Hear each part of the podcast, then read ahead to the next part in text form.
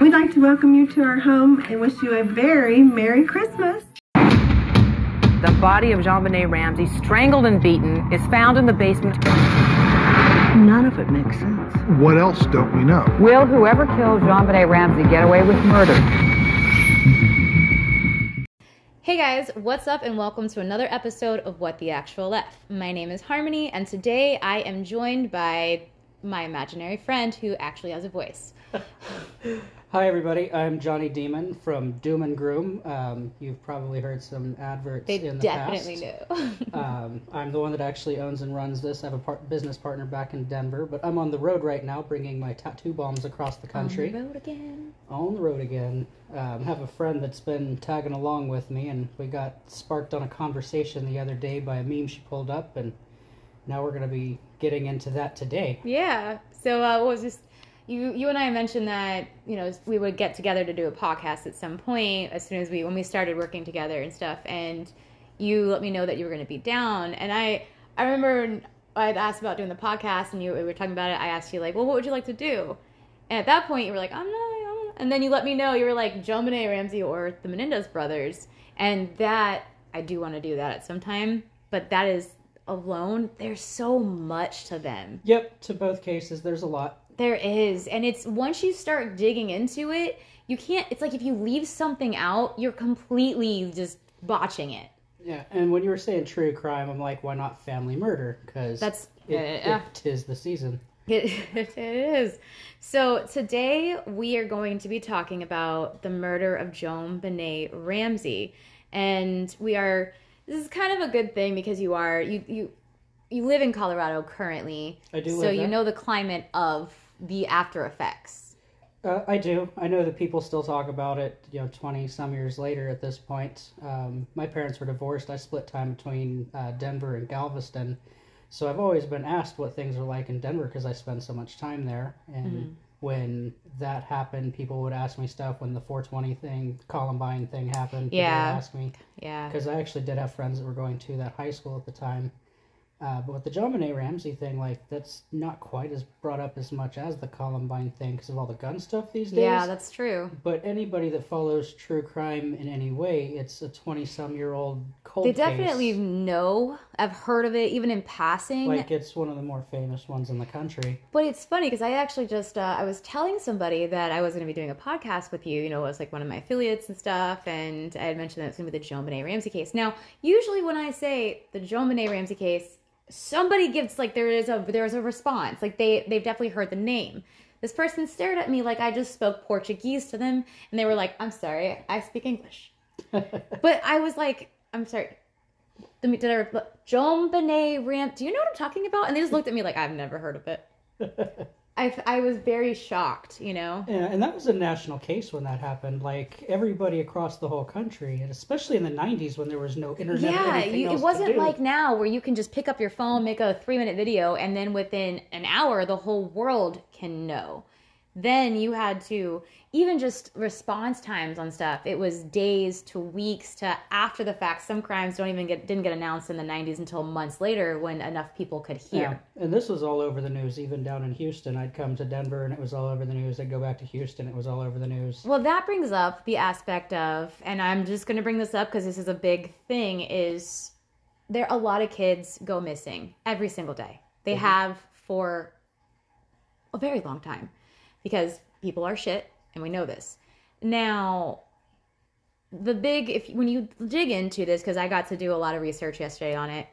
The issue is is there are so many kids that do go missing and then there is this very privileged white girl in a million dollar plus neighborhood that went missing and all of a sudden it was everywhere Yep.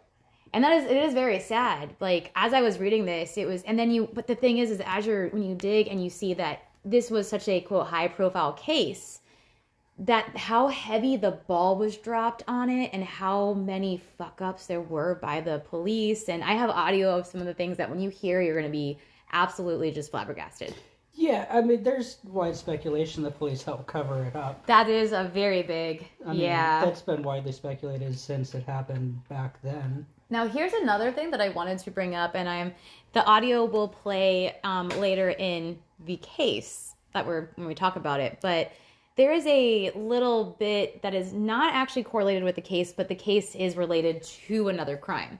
So there is a psychiatrist or like psych psychiatric analysis like of a crime scene he goes in and he's like this is what i think the killer would be like this is how i think their mannerisms are this is why i think they're like this because of their trauma you know they go in and they analyze by what these people leave behind and then they talk to the victim so that's a psychiatrist for murder and there was one that was actually gunned down a few years ago along with a few other people.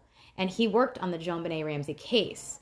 However, it was not related to it, but it was just really weird to me that because there's actually a lot of freaking murder also still I mean death.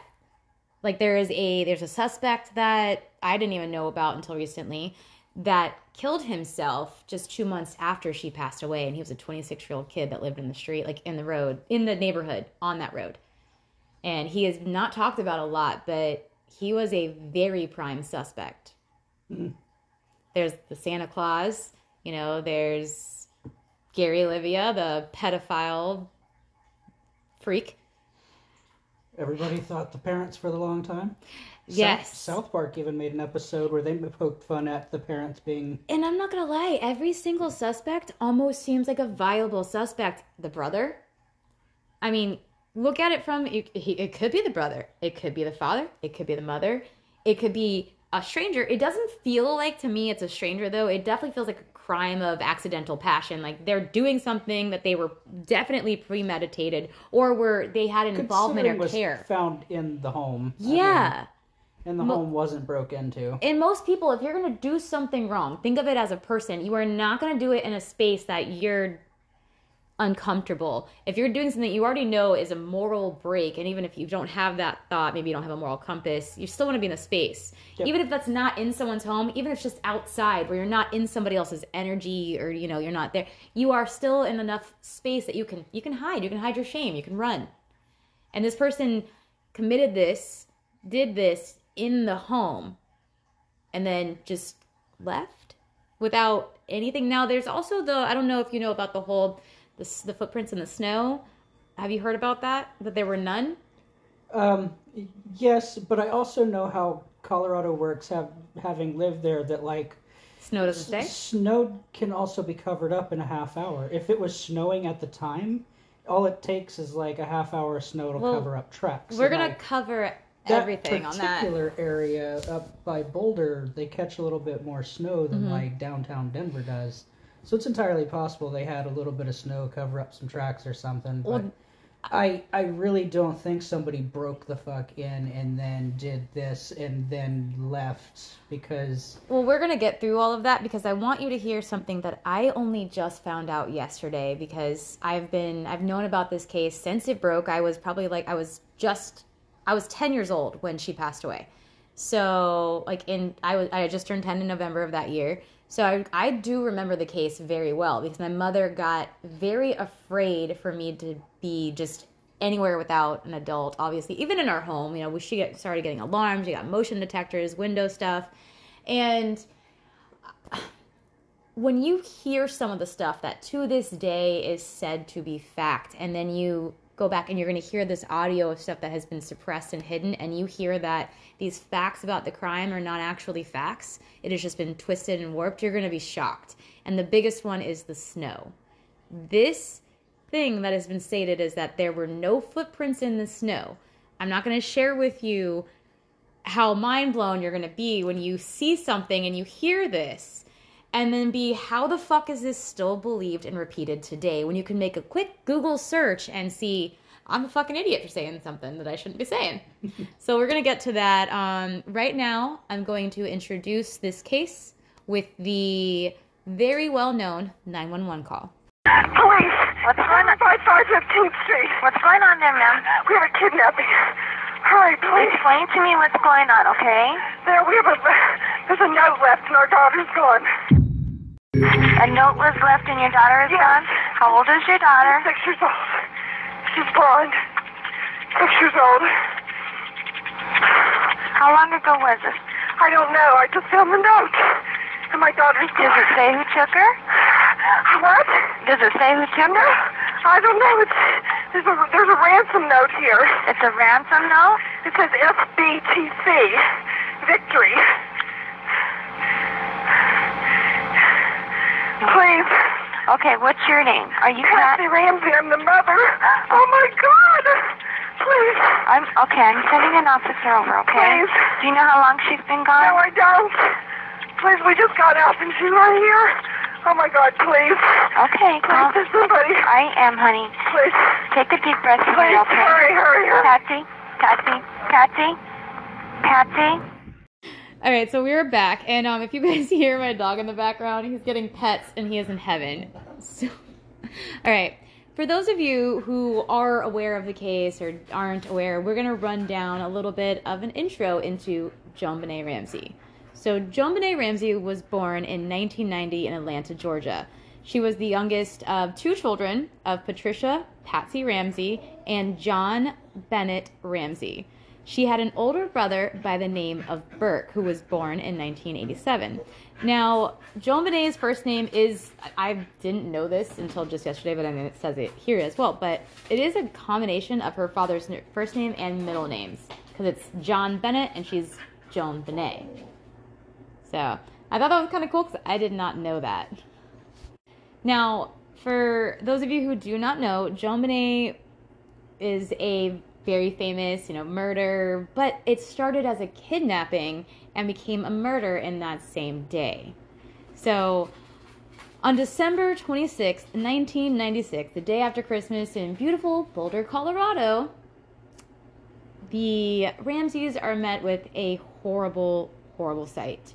Her body is found in their residence after they wake up and they're supposed to be going to do stuff because I know um, on the 25th, uh, John Ramsey. Why is that? That's his name, right? Yes, John Ramsey. I don't know. I have read so many names because there's so many people in this case. It expands and it's so big. It's so broad. Yeah, there's a lot of people involved. So many people, and then, then they're all shady. They're so all fucking shady.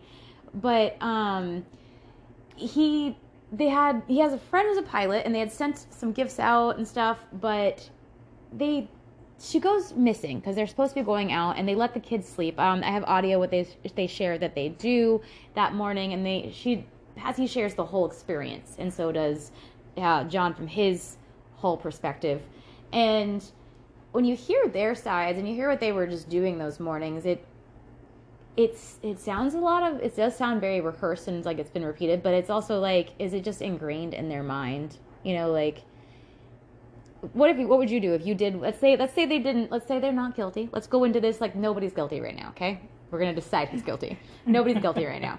Um, you know, and what if you did just wake up the day after Christmas? Uh, you woke up, you walk downstairs, and as Patsy says, I, she goes down these back stairs of their house where the bedrooms were in the back of the house. They go in the back stairwell. She's always the first one that does this. And she sees in the low light of the morning, as she says, it's not that bright, these three pages laying on the runner of the, the stair carpet. And she immediately rushes over and sees that it says Mr. Ramsey and reads it and sees that we have your daughter. So she then one time she said she screamed then and then went upstairs to check and see if JonBenét was in her bed or not. Then another time she said she didn't scream until she got into the bedroom, which I understand. You got a whole bunch going on. How do you think you would would you like there's a lot that they do that go into question. Like they didn't talk to the police, but they did an interview 5 days later. They it just what do you what are your what are your feelings when it comes to the parents? Uh, parents are shady and definitely covering some stuff up for sure. Me personally, if my kid went missing, I would be hitting up my friends to form search parties. Yeah, well, uh, unlike uh, John, I mean, who decides to try call to fly cops out. just to notify them. Because if I do find somebody took my kid, me personally, I'm just gonna murder that person. Um, I feel like that's not the way to handle it, but that is the way that people handle it. that's probably not the legal way, but It's like it's definitely not a pro. It's not a probably not. It is definitely not. But also, if they're gonna come kidnap my my kid, then I don't really care about the legal way. So That's true. um, if I if I find them before the police do, I mean, I guess it's game on. I'm gonna call the cops and be like, "Hey, we're playing a game right now. You guys just got involved. Somebody kidnapped my kids. If y'all find him first, y'all get to arrest him. But if I If you find find him first, I'm fair gonna- game. Yeah. So, as I stated, JonBenét's body was found on December 26, 1996. This was in her family's residence in Boulder, and she is currently buried at St. James Episcopal Cemetery in Marietta, Georgia. And she was buried there on December 31st. JonBenet was buried right next to her older sister, and a lot of people I don't know know this, but her father had a daughter and uh, she was a lot older and she died in a car accident. So JonBenét was buried right next to her older sister. I thought that I didn't know this, and I thought that was a little crazy.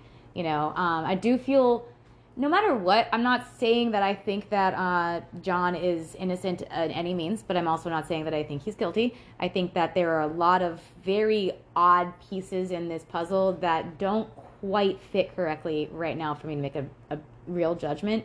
But I do feel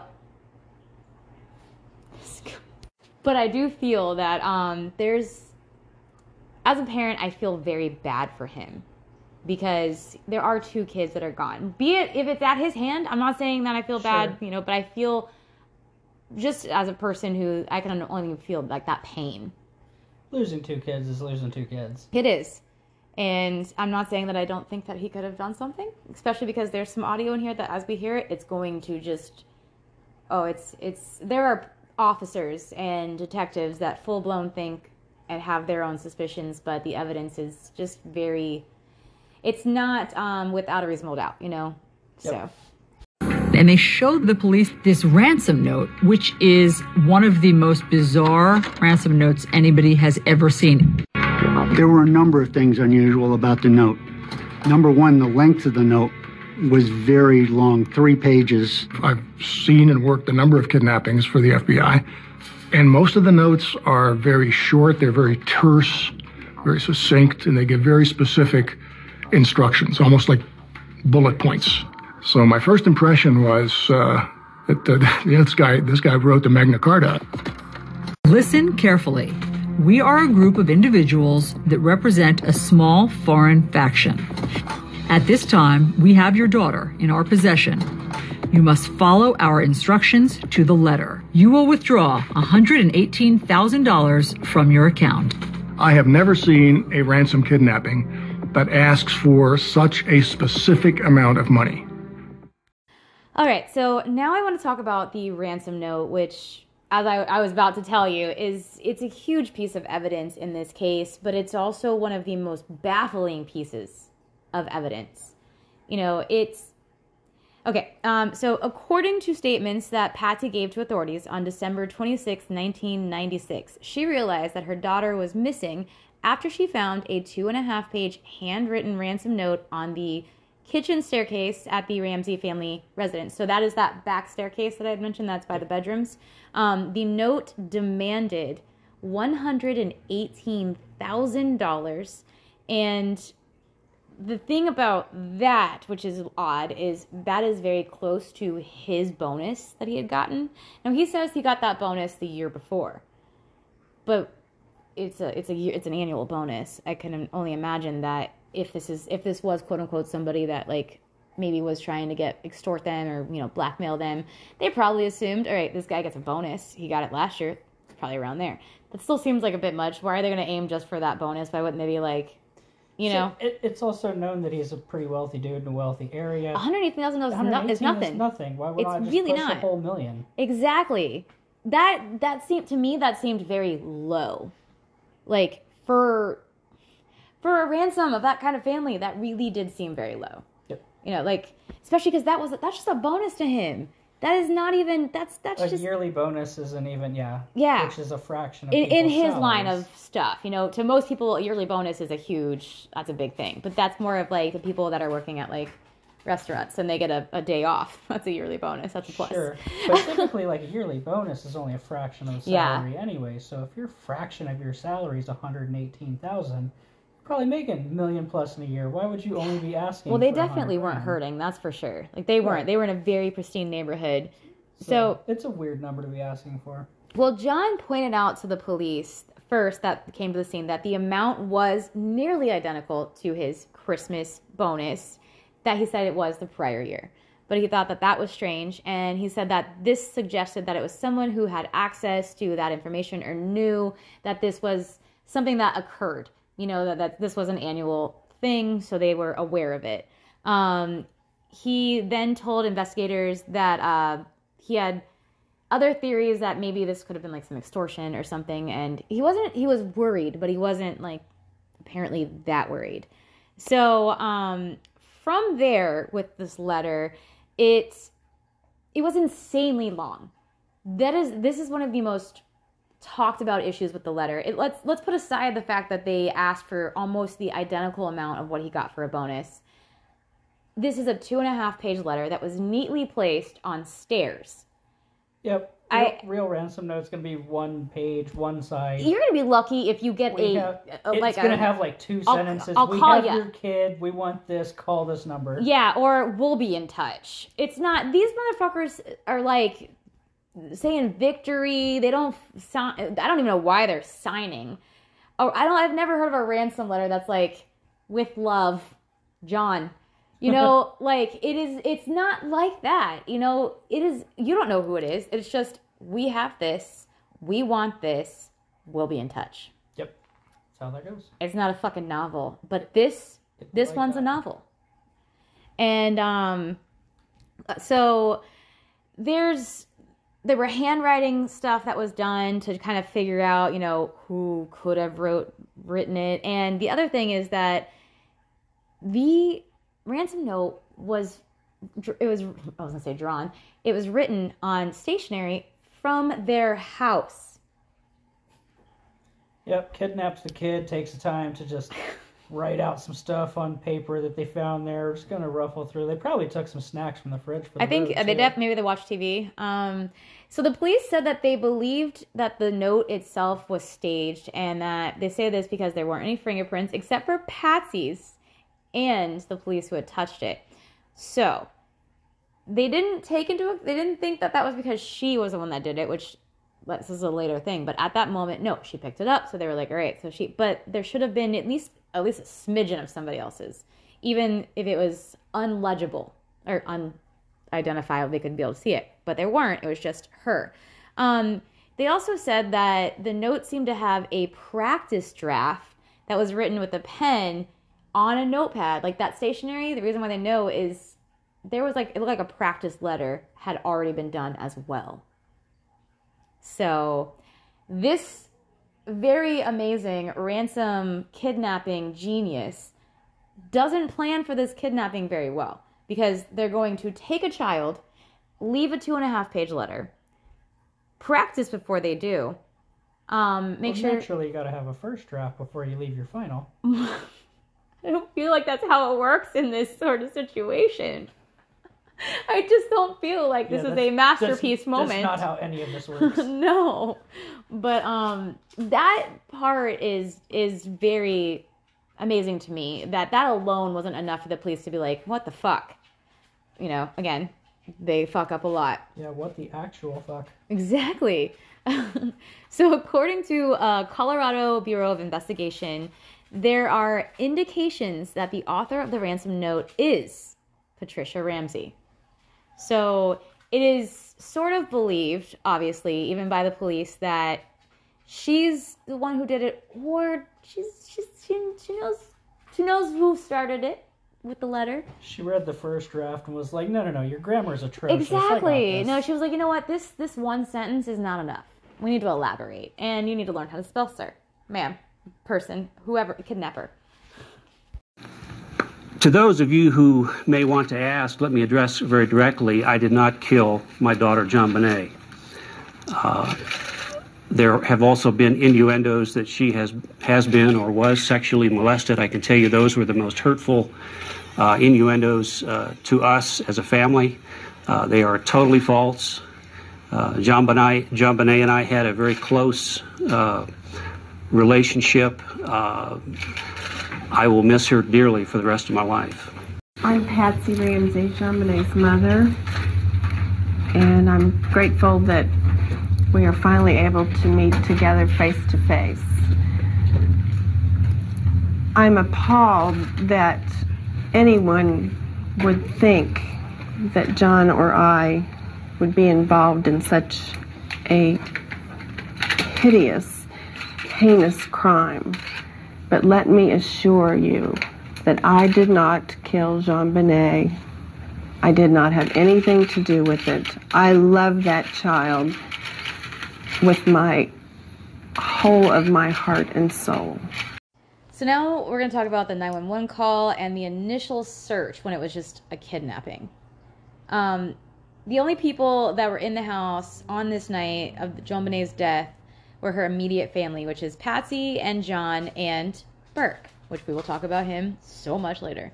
Uh, the ransom note contains specific instructions against, you know, you can't contact the police, FBI, friends, but immediately after, Patsy telephoned the police at 5:52 a.m., which obviously, you know, most parents are to do. Yep. Um, That's what would happen. Absolutely. So she then started calling family and friends as well. She wasn't just like, hey, cops, I found this letter. I'm really scared. She then started calling her friends and family and were like, come on over. Uh, two police officers responded to the 911 call and arrived at the Ramsey home within three minutes. They then conducted a like a cursory search of the house, but they didn't find any sign of forced entry, nothing. So this is where it kind of starts to go haywire. From there, Officer Rick French, he went to the basement and came to the door that was secured by a wooden like the the I don't know if you've seen the famous like door that entries into the Mhm. basement. So there's a wooden latch on it. Um, so he paused for a moment in front of the door, but walked away without opening it. So they searched this whole house, but they didn't go into the basement. They didn't, or that area of this. They, for some reason, he sees a, a latch on a door and is like, you know what that means? Keep out. What? Like, you can open it. Yeah, cops historically have been known for doing what they feel like doing. That's so not a lie. I'm not entirely sure why a little latch is going to keep a cop out from doing something, considering they just kind of do what they want anyways. Yeah. So, can I tell you what he said? Why he, his statement as to why he didn't open this door is because he said that he was looking for a possible exit route for somebody who could have come in and grabbed her, and that just obviously wasn't such a thing. So a kidnapper wouldn't need to have any access to that. So he just decided, all right, I'm gonna rule it out. This door is not an exit. We don't need to check. Yeah, like somebody couldn't leave and then put a latch back. Or you know. this dude had time to write a three-page ransom letter with a first draft, even. Exactly. I'm just saying, this dude had time to figure out his way in and out if somebody did. So, but like, yeah, if they really did, yeah, they could totally put a latch back from where they got it. Exactly. It's and the whole point is you you you don't just pick and choose where you're going to search when you're looking, especially in the residence where this child was abducted from. You need to look every single area. Especially since statistically, Look under speaking, coasters, it's you know, check. Always the family. exactly. So, with JonBenét still missing, John made arrangements to pay the ransom. Um, a forensics team was dispatched to the house, and the team initially believed that the child had been kidnapped. Which we, when I say we, everybody that was paying attention, which at the time initially was like not a lot of people, but um, everybody thought that this was just a kidnapping. They definitely thought she was still alive. There was for sure hope. And um, in Benet's bedroom was it was the only room in the house that was completely like cut off from everybody else to prevent quote contamination of evidence, which is crazy to me because the whole house should have been blocked off. The whole house should have been evidence. Absolutely, but apparently in 1996 in Boulder, Colorado, it's only that spot. Yeah, Colorado cops have not exactly been known for doing a great job. So, with that, what you're saying that's very true because no precautions were taken to prevent contamination of evidence. The rest of the house um, was not even not even really watched over to make sure people weren't moving stuff, touching things, you know. Um, meanwhile, friends and victim advocates and the Ramsey's family minister all came over to the house in order to show them support in this time of grief. So basically, they're having a little grief party and with all these police which were two at the time maybe a few more were coming in as well and um, these visitors packed up and they were cleaning up they were helping because they were like, "Oh no, you know, this is happening. Let's let's help you. We're gonna we're gonna clean up for you. We'll put stuff in order, straighten up the house. You got a lot going on." Nobody thought to stop them. No, they organized a party to have everybody else help clean up and clean up your mess. Why not? Yeah. Exactly. So they did this. This is what police say. This po- the police say this is what possibly started to destroy evidence. No, motherfuckers, you started it too. Um, so Boulder detective Linda Arndt, who we're going to talk about, she's got audio that we're going to listen to as well, arrived at 8 a.m. with the goal of awaiting kidnappers' instructions, as most ransoms happen, especially if they leave a fucking note that says we got your kid's alive we just we want some money usually you would think that that's true Yeah, you're not going to leave a note saying you want money and and then not follow up in any way. so linda's under the impression that it, they're going to be hearing from these kidnappers and we'll continue Who suggested for you to search the house? Linda Arndt. She said, take Fleet White with you and search the house, see if you notice anything out of the ordinary. He should not have been allowed to search that house by himself. He could have tampered with evidence without even knowing that it was evidence. That's a critical mistake. So, where did you begin? Went down to the basement. Why start there? It's the most logical entry point. Went into the, we called it the train room. The kids had a train set up in this. There was a window open. There was a suitcase sitting under the window, which shouldn't have been there. And I noted that and mentioned it to Fleet. I said, that shouldn't be there. You knew there was a broken window downstairs, right? Well, I had broken that glass and then opened the window to get in previous summer because I'd left my key and Patsy was gone. I thought we had it fixed, but we never went in the basement, so I didn't know that. So I wasn't surprised that the glass was broken, but I was surprised that the window was open. So, you come to this door and it's closed. And what's in that door? Well, we called it the wine cellar, but there's never any wine in it. It was a junk room. I was just going through methodically every square inch of that basement. And I opened the door, and there's JonBenét.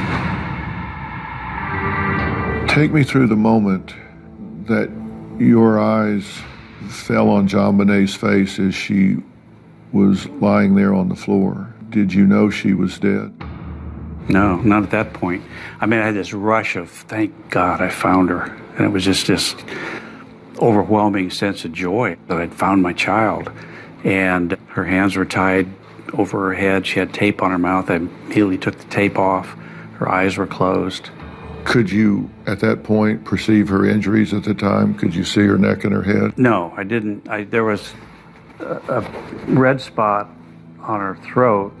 I didn't see the garrote because it was too deeply embedded in her skin.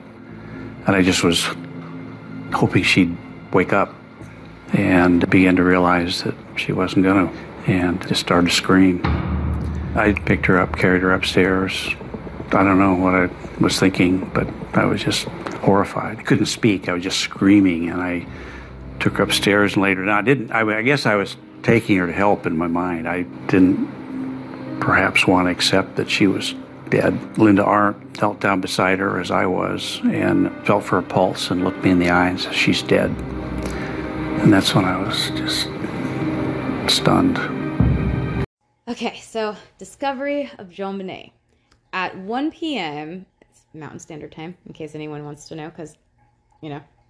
So, uh, Detective Arndt uh, asked John and Fleet White, a family friend, because as we know, they were having a party apparently, to search the house to see if, quote, anything seemed amiss. And they started their search for some reason in the basement. Now, Linda goes on later and says that she assumed, as most officers would do, you start from the top and work your way down. So she was like, go up to the third floor. I think it was three floors in total because there's like a top, like a little Usually extra. the way it works is like there's a main floor, a second floor, and a basement. It, it makes three, but only Yeah. two above ground. Yeah. So she was thinking, you know, go to the top, start down. And they went to the basement first. John opened the latch door, which Officer French had decided he didn't want to open because it was latched. And this is when he found his daughter's body in one of those rooms. Um, her mouth was covered with duct tape. A nylon cord was found around her wrist and neck, and around her ter- her torso was covered with by uh, a white blanket. He picked her up, he took her upstairs, And immediately when she was moved, the crime scene was furthermore contaminated. And at that point, they say a bunch of critical evidence, more findings, this all was disturbed. And this made it even more difficult for forensics, which even back then was not anything like it is now. But even to try to collect evidence, it was at that point just became muddled. Yeah, there's a lot wrong with what was just in that last clip too, like him saying that he broke his window several months prior. He, oh, he said it was almost a year before. and, and never had anything done about it because he was saying in the summer it was winter. Yeah. And, and I'm gonna throw this out there: you don't leave open windows out there because your heat will just run. Absolutely. constantly. That that did get me also, but the thing is is the police do mention how that window did have cobwebs on it. So they did find that a little even if it was broken or someone if they did that for a stage, a thing or any just anything. Eh. There were cobwebs, but that they also you don't know which way they could have tried to do it. You don't always hit a cobweb. Sure, but also like the for winter time to have cobwebs is a little bit off. I Like didn't think about that. I did not think about that honestly.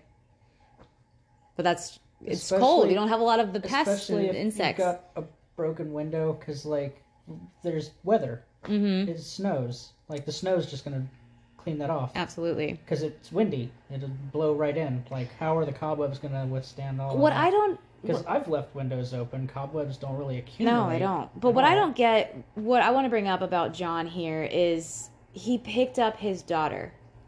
It, I get that he was probably relieved. If let's say he didn't do it, he was probably relieved. Just gonna say that there. But I feel like, as a parent, if I were to be going through that, I wouldn't pick up my. I would want to. Every ounce of my body would be like, do it. But that's not what you do in that moment. You need to get attention because the whole point is to figure out what the fuck happened, and you cannot do that if you're instantly just, you know, It, sure. Also, what kind of cop goes and tells the people? The people to do it. Hey, we need to search the place. Can y'all do it? yeah, you know. So, um, And then the the guy that lives there immediately, very first thing. first thing he does is he finds it. The very first place he goes. Immediately right to it. Exactly. It's like, oh, it's right here. Wild. I just found it. It's first Crazy. thing. So, um, you, you know what it made me think of? You've seen Tommy Boy, right? When he tries to play off that he's the one who broke the car door. What did you do, Richard? What'd you do? so, um, okay. So each of the Ramseys, they provided handwriting, blood, and hair samples to the police. John and Pansy, Pansy, sorry, Patsy participated in a preliminary interview for more than two hours. The Burke, he was also interviewed within the first couple of weeks as well, following her death, which we do have audio of his interrogation, which was only released a few years ago, which you guys will hear later on in the podcast. He said, They've got her. What do you mean they've got her? They've kidnapped JonBenét. She's gone. And people were streaming through that house. They were in the kitchen, they were in the living room. They're all talking. They're passing the ransom note around. The police should have secured that scene by telling everybody, get out. I'm sorry, this is a crime scene. Linda Arndt tells the restless John, why don't you look around the house, see if anything is missing or uh, looks strange? Start at the top and go to the bottom. But he didn't do that. He went to the basement first, where, of course, whoa, he finds his daughter's body. I saw her lying on the floor with a white blanket. Her hands were tied above her head. She had tape over her mouth. Her eyes were closed. And lo and behold, when John Ramsey finds the body, you now have John Ramsey at the crime scene. John Ramsey picked that little girl up, took the tape off of her mouth, and dragged her upstairs in his arms. And then the coup de grace. He grabs a blanket, which is full of who knows what kind of contaminants, and throws it over the body. Right then and there, the police investigation was tainted. So, there, JonBenét's autopsy revealed that she had been killed by strangulation and skull fracture. So, the official cause of death was asphyxiation by cause of strangulation, and uh, there's been a lot of people saying that there was evidence of sexual assault or rape. There was not any conventional um, evidence of rape, although they say that sexual assault could not be ruled out. They just they couldn't. They said that there was not proof that she had been actually like penetrated, but they couldn't say that she hadn't been assaulted. So Sure. They don't know. They don't not know. true. So that's why they just say we can't rule it out. So, um, although they said that no semen had been found, there was evidence that there had been a vaginal injury. At the time of the autopsy, the pathologist recorded that it appeared her vaginal area had been wiped with a cloth. That's fucking weird. Like, that's weird. Yeah, I mean that's something you do when you're trying to cover up evidence. Exactly, which this whole case seems to be a lot of. So, but uh, of obviously the case was ruled, or her death was ruled a homicide. Um, so the garrote that was made, um, that it was made there to kill her, which oh, the whole thing is is crazy. How it's like everything's kind of an act of convenience there, and which makes it to me seem like it's got to be someone in the house. You know, it's what person comes into a house so unprepared to kidnap a child and then it turns into a murder apparently but are you that ill prepared that you don't even have your own fucking paper you don't have a pen Al- also you your- didn't think the ransom note through On your note just a second ago, that garrote was Yeah. was made from her stuff. yes her paintbrush and a nylon cord So like, not only did they break in and write a first draft, second. the weapon draft, wasn't even something they were thinking it was an ransom note. afterthought The ransom note had multiple copies. On top of that, they had the time to beat a child and kill her with stuff they made from her own stuff. Yeah, so um, as he stated, you know, it was this was made from it was Patsy's broken handle of a paintbrush, and it was tied around JonBenét's neck and had apparently been used to strangle her. Um, part of the bristle end of the paintbrush was found in a tub containing Patsy's art supplies, so the other end was still in the actual supplies where the art stuff is held. But the bottom, there's like three, it was broken in three. So it was the middle handle that was kind of like splintered on both ends. That's what was holding it. And then the bristled part was still in the art supply. And then the tip was somewhere else that has never been found to this day. Um, I'm sorry. It, no, no, it wasn't, it, was it found? No, they were, was never found. Even searching constantly had never been found. So there's just a missing part of this weapon somewhere. Um, the autopsy also revealed that vegetable or fruit material may have been present, such as pineapple, uh, like when she had passed away. So this was then stated that JonBenét had eaten that probably a few hours before her death, which uh, several times was changed. Like Patsy and John would say, I don't remember giving her that. I know exactly what I fed my child all day. I can't tell you if he's eaten all of it, but I can tell you what I put in front of him. I mean, I've dated people with kids, and I remember having to like feed those kids. By the end of the day, if you ask me what I fed those kids, I don't remember. I feel like I could remember the most last me- I menu. like, I can remember a midnight snack because this was something that she would have had to have eaten around midnight to 1 a.m. I can remember, I absolutely could remember a midnight meal. Sure. You know, that's, I mean, obviously, like if you ask me what my son usually eats on a day to day snack basis, I'd be like, I don't know, open the pantry. But if you were to say, you know, what was the last thing you ate? Well, I do remember that around like 12:30 last night, I, I cut up pineapple. Yeah, if it's something. It was cut up. That's the thing, you know. Yeah, cut up pineapple. That that's That takes time. that takes some work. Yeah, it wasn't like here. You know, I could understand. Uh, here's some gushers, but like you're sitting there and you're you're doing something. You're very aware of what you're doing, and that's why to me that was a little odd. But so that's been a big debate as well. Um, so photographs of the home taken on the day when JonBenét's body was found show that there was also a bowl of pineapple sitting on the kitchen table with a spoon in it. So again, I just did I did find it odd that the both parents were like maybe I don't know, and it's it's sitting there too. So um, so they both say that they We'll also don't remember. about rich people because, like, my grandparents are kind of wealthy. They've got Mhm. some kind of wealthy friends. They don't really pay attention. They, That's they, very They true. really don't. My mother's going she's, on. she's a wealthier person, and Yeah. she you could she doesn't unless it's something that directly, really, truly infringes on her in any sort Yeah. of money. She doesn't freaking notice. Yeah, they they're a bit disconnected. Don't really Absolutely. pay that much attention.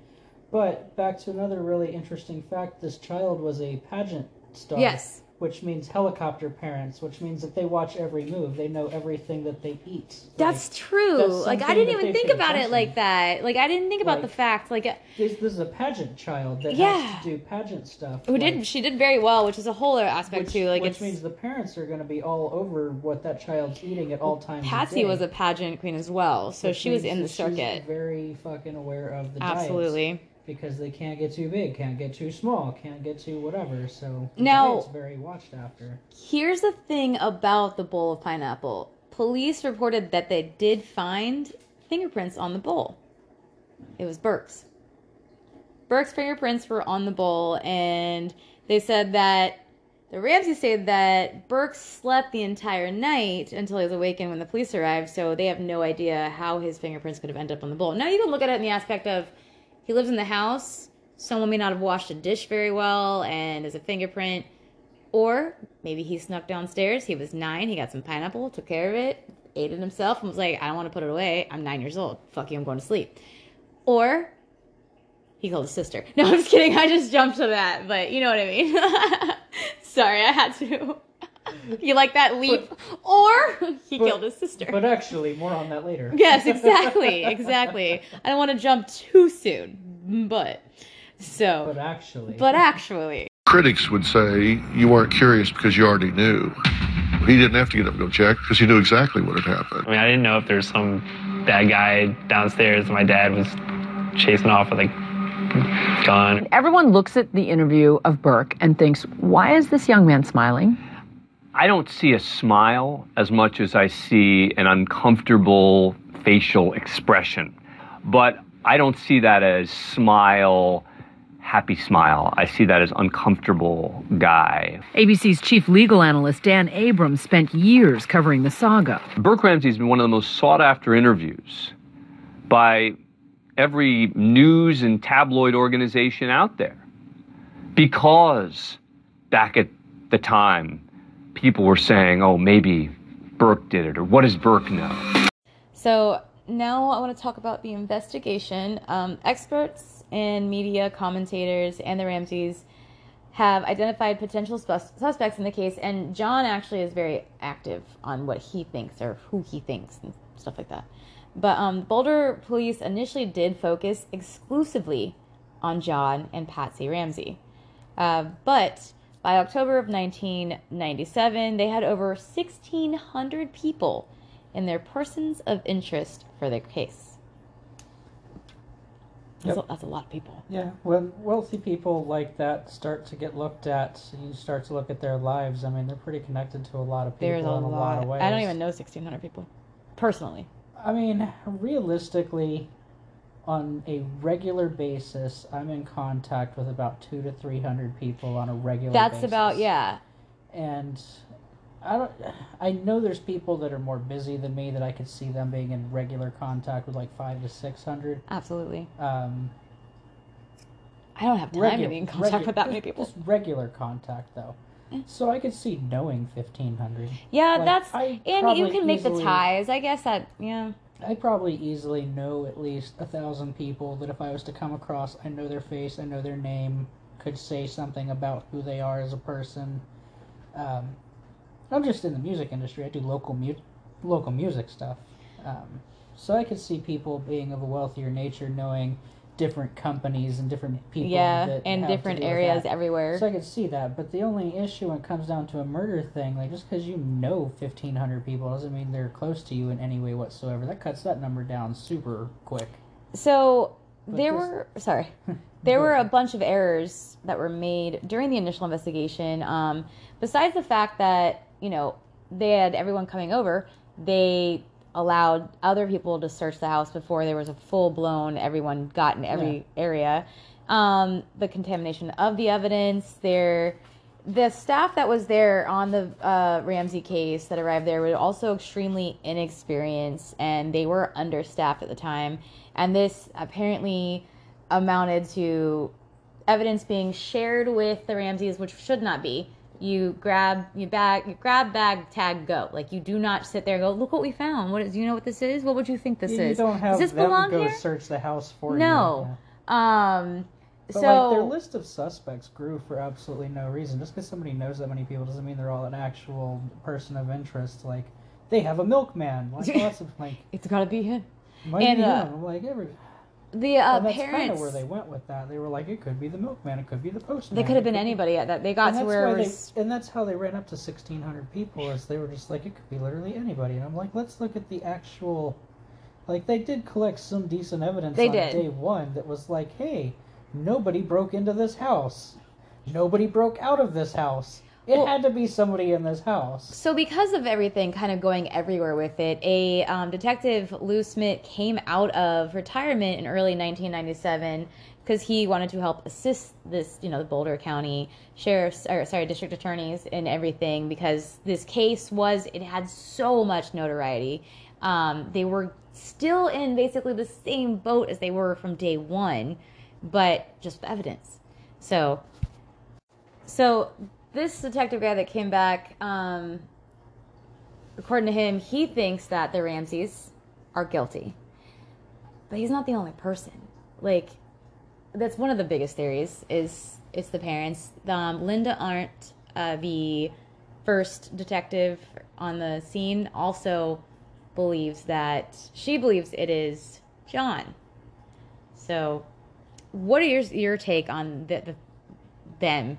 So I remember as a kid this being all over the news. I remember the guys being on TV and talking about it. He seems so super robotic about it. John? Yeah, John. Oh yeah, Like, no, he's If that was really your kid that really died, like you would have more emotions about it. You wouldn't be coming on to do press conferences like it was your fucking job. Like this is my day job now. I just come out here. I talk about my dead daughter. It's totally fine. Um, people are missing. People are of interest. It, no big deal. I feel like if even if let's say let's so I can see two sides, not his emotional side. I cannot see I can't see that how he is very, uh, but I can see either being extremely overly emotional because you are so broken, but I can also see that the numb aspect where it's just like I have to shut down so that I don't want to like hurt myself or not be okay. But he's not even that. He is like almost enjoying what he's doing. Almost. Like it's not quite, but it's like But I remember at an early age remembering that something was just off about that guy. like so. he definitely, if he wasn't the one that killed her, he definitely knows who did and or what happened at least. Yeah. So and then over the last 20 years, I mean, everybody that's ever heard of the case or knows of the case has poked fun at it. It was the parents. Like, even South Park did an episode or two or three or ten about it. Mhm. Like, everybody kind of pokes fun about it because we all saw them on TV. There was, again, nothing to do in the 90s. It was that or the OJ trial. And Yeah. the OJ, OJ trial was done. It's this now. Well, when it comes to the family members, there are two different theories about the death of JonBenét, but we're not going to get quite there yet. We're going to dive some more into a little bit more of the investigation, and then I want to talk about the theories and the suspects as well. And I see John Ramsey carrying JonBenét up the last three steps from the basement.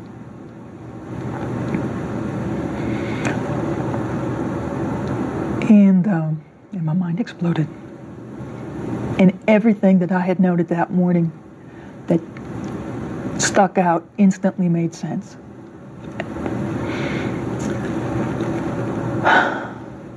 And Jean was clearly dead. Then she's been dead for a while. I ordered him to put Jean down. I knelt next to her and I leaned down to her face. And John leaned down opposite me. And um, his face was just inches from mine. And we had a nonverbal exchange that I will never forget. And he asked if she was dead. And I said, Yes, she's dead. And I told him to go back to the room and to dial 911. And as we looked at each other, I remember, and I wore a shoulder holster, tucking my gun right next to me and consciously counting, I've got 18 bullets. Why did you do that? Because I didn't know if we'd all be alive when people showed up. I said everything made sense in that instance. And uh, I knew what happened. Do you think your fear was well founded? You bet I do. There's no doubt in my mind. To this day? Never wavered.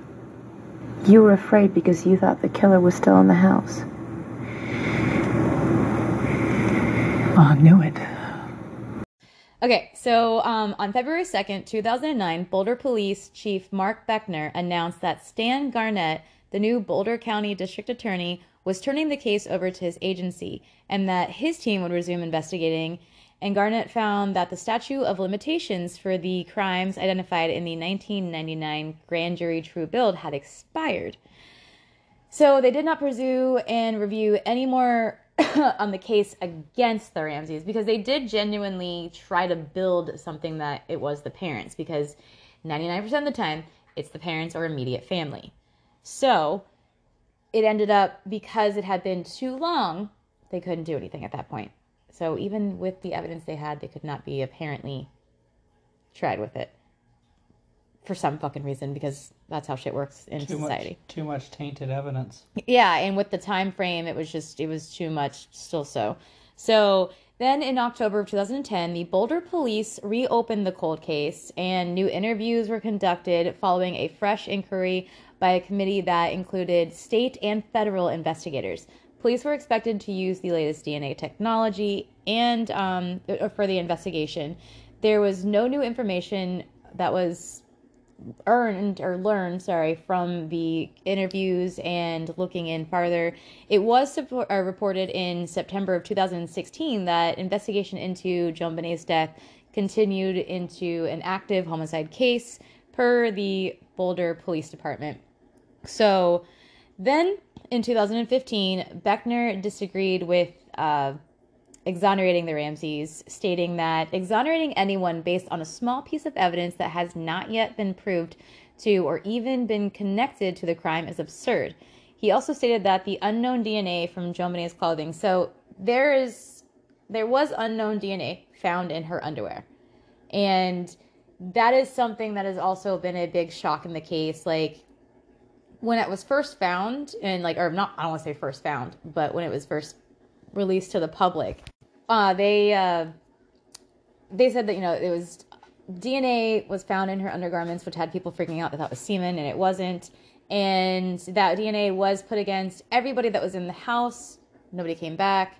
Um, but then they started to try to say that the DNA could have gotten on the underwear from the manufacturer, which okay, I get it, but that's a little weird. Uh, not necessarily the manufacturer, maybe the people at the store who put it up or something. That's what I would believe more, but they did say they think it was from the manufacturer. I could understand at the store because people are touching stuff, they're looking at things. I could get order that. their stuff that's like shipped directly to them or But this something. is in the 90s. That wasn't very common. Nah, I mean, rich people still ordered some stuff by mail. It's Sears, true. Sears catalog goes back a long ways. So this investigator said that that had to be like the main focus of the investigation at that point in time until they could prove otherwise. That the suspect is the donator of this DNA, so they couldn't put a suspect. And this is going to bring us now to the theories and the suspects, because I know that's the part that like is the best part. It was quite early in the morning, and I'd gotten dressed and was on my way to the kitchen to make some coffee. Well, I was shaving, I guess, in the bathroom. And we have a back staircase from the bedroom areas, and I always come down that staircase, and I'm usually the first one down. And the note was lying across the run of one of the stair treads, and it was kind of dimly lit because it was very early in the morning. And I started to read it, and it was addressed to John. It said, We have your daughter. I just heard Patsy scream. I could tell by her scream that something horrible was going on. I didn't know what. I immediately immediately ran back upstairs and pushed open her door, and she was not in her bed. It's just like you just got hit in the stomach. This horrible feeling like, where's my child? So now with the family members, I do want to talk about them and that there's two theories when it comes to them. Um, Boulder police uh, initially did think that it was just the parents. You know, that they really did believe that it was Patsy and John Ramsey.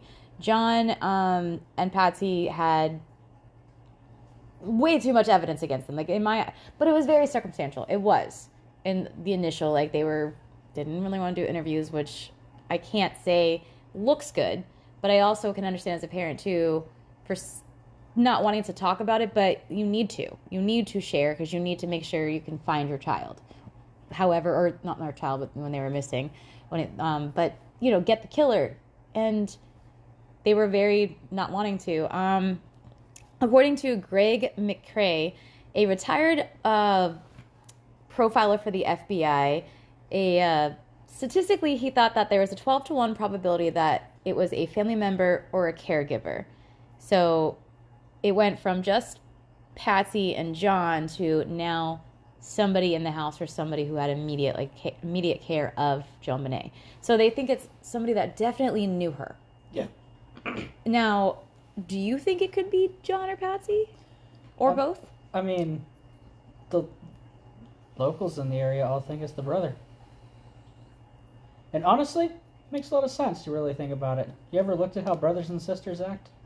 Very true. And brothers will beat the crap out of their sister for absolutely no reason. My brother and sister talk all the time about how my brother beat the shit out of my sister. Like I'm the oldest by a few years, so I'm a little bit separated from him. But apparently, my brother used to like pull knives and shit on my sister all the I time. don't have siblings, Would go so I don't over know. the line.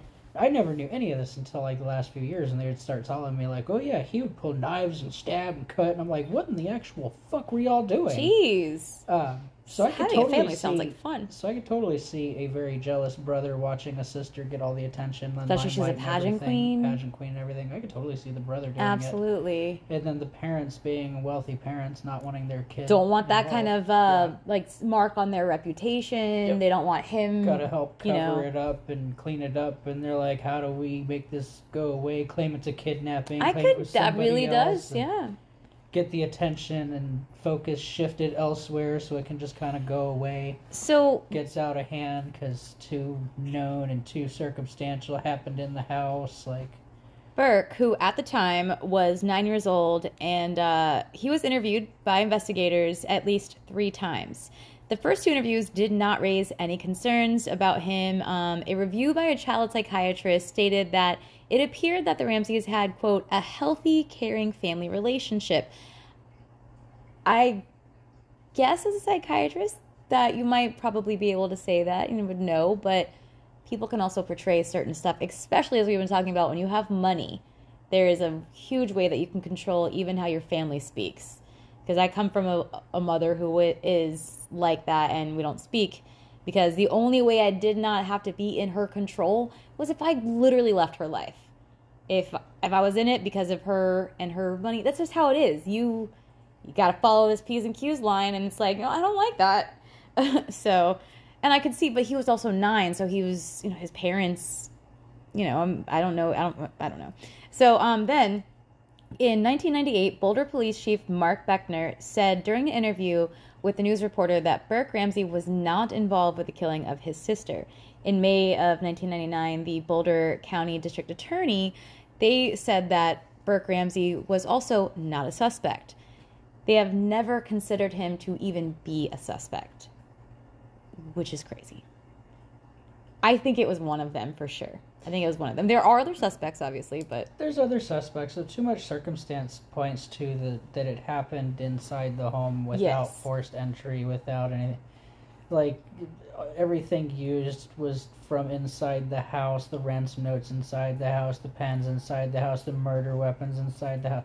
I mean, there's everything was done inside and so much time taken from it. How would nobody wake up at any Yeah, point with all that? nobody, nobody. Somebody's rambling through the kitchen and the basement. looking for a pen and because they obviously didn't bring a fucking pen, so they're rifling through drawers, probably. paper. Like, where are you gonna go find paper? They had to go in her art supplies to find. If I, I might not hear stuff right away in my house, but I'm definitely gonna hear something right, at and some point. Where are you gonna keep art supplies that's so far away that This house was big. break- you hear people breaking stuff and making stuff and whatnot. That the big houses echo. That's that is very true. Yeah. That's a that's a big fact. That's a big fact. What do you think happened to your sister? Michelle? How do you think that happened? I, I think someone took her very quietly and mm-hmm. took her down the basement. Mm-hmm.